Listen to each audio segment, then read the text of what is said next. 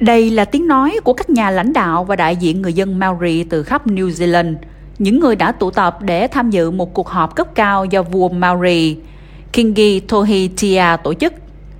Các nhà tổ chức cho biết khoảng 10.000 người đã đến thị trấn Naruwahia ở đảo Bắc để tham dự cuộc họp này hay địa điểm khác tên Hawaii.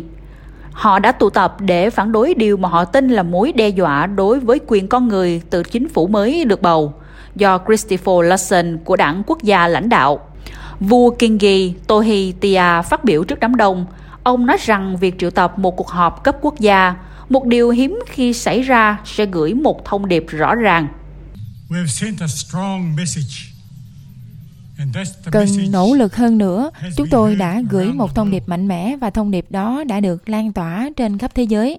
Hôm nay tôi đã bắt đầu một hành động cấp thiết và đây là lần đầu tiên xảy ra sự kiện Kotahi Tanga, có nghĩa là đoàn kết trong ngôn ngữ Maori. Trọng tâm của sự kiện sẽ được truyền đạt tại cuộc họp là dự luật nguyên tắc hiệp ước, quy định cải cách hiệp ước Wang Cheng-y. Trong vài thập kỷ qua, cả hai phe chính trị lớn đều ủng hộ hiệp ước, cam kết bảo đảm văn hóa Maori và lợi ích của người Maori, bao gồm cả ngôn ngữ của họ. Nhưng sau cuộc bầu cử vào tháng 10, chính phủ đã chuyển sang loại bỏ cơ quan y tế Maori mới thành lập và ra lệnh cho các cơ sở có tên tiếng Maori và ưu tiên tiếng Anh.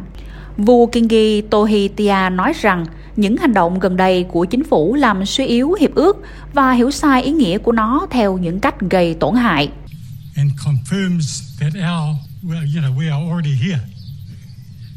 Hiệp ước Waitangi trao cho người Maori các quyền của chúng tôi và xác nhận rằng, bạn biết đó, chúng tôi đã ở đây, chúng tôi chỉ quan tâm đến một phiên bản duy nhất, không có ngoại lệ. Hiệp ước được viết, hãy tuân thủ hiệp ước.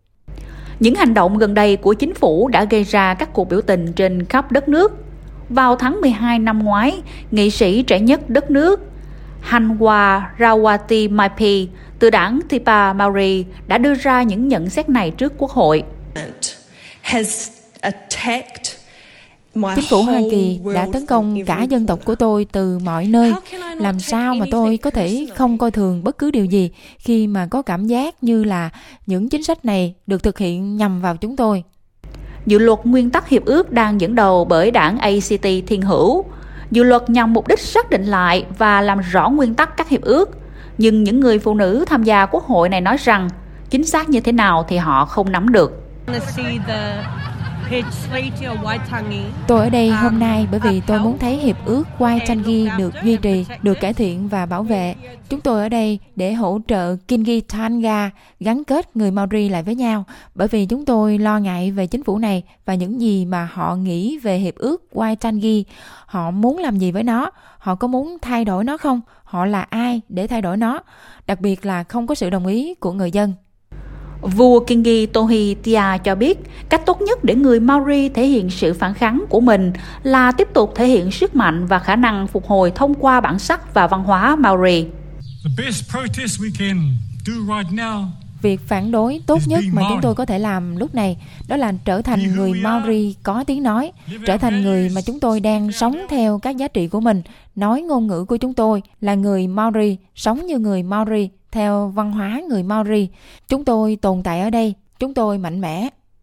Thủ tướng Luxon đã không tham dự cuộc họp do nhà vua triệu tập và vấn đề này dự kiến sẽ ảnh hưởng nặng nề vào quốc khánh của New Zealand vào ngày 6 tháng 2 tới đây.